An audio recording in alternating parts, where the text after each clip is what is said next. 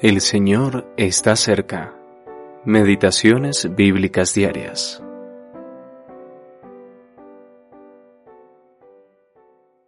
Llamó Faraón el nombre de José Safnat Panea. Génesis capítulo 41, versículo 45. Safnat Panea, revelador de secretos. Los magos y sabios de Egipto no pudieron revelar ni interpretar los sueños de Faraón. Fue en ese momento que el jefe de los coperos se acordó de José y se lo mencionó a Faraón, quien lo hizo venir desde la prisión. Entonces reveló el sueño de Faraón. Vendrían siete años de abundancia, seguidos de siete años de hambre. Ante tal revelación, Faraón le dio un nuevo nombre a José, Safnat Panea que significa revelador de secretos. El Señor Jesucristo es el verdadero revelador de secretos. La mujer samaritana experimentó esto con asombro. El Señor se encontraba con ella por primera vez y sin embargo le dijo, Cinco maridos has tenido, y el que ahora tienes no es tu marido. Juan capítulo 4, versículo 18. Él conocía toda su historia moral. Entonces ella creyó en él y fue a la ciudad a testificar. Venid, ved a un hombre que me ha dicho todo cuanto he hecho. ¿No será este el Cristo? Juan capítulo 4 versículo 29.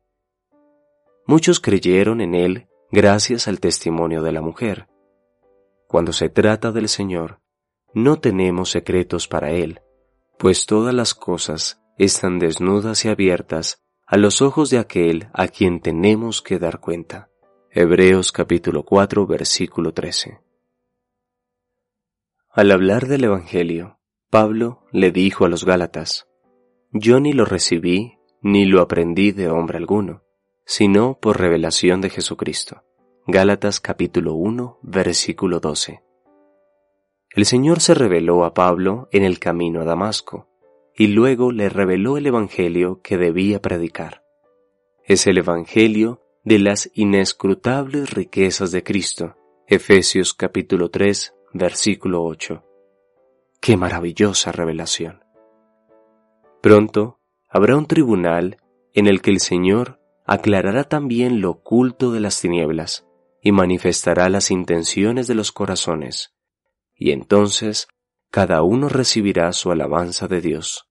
Primera de Corintios capítulo 4, versículo 5. Esto es algo muy solemne en lo que debemos meditar. Lo que ahora nos ocultamos unos a otros se revelará en aquel día, sea bueno o sea malo. Oremos como David, líbrame de los errores que me son ocultos. Salmo 19, Versículo 12. Richard A. Barnett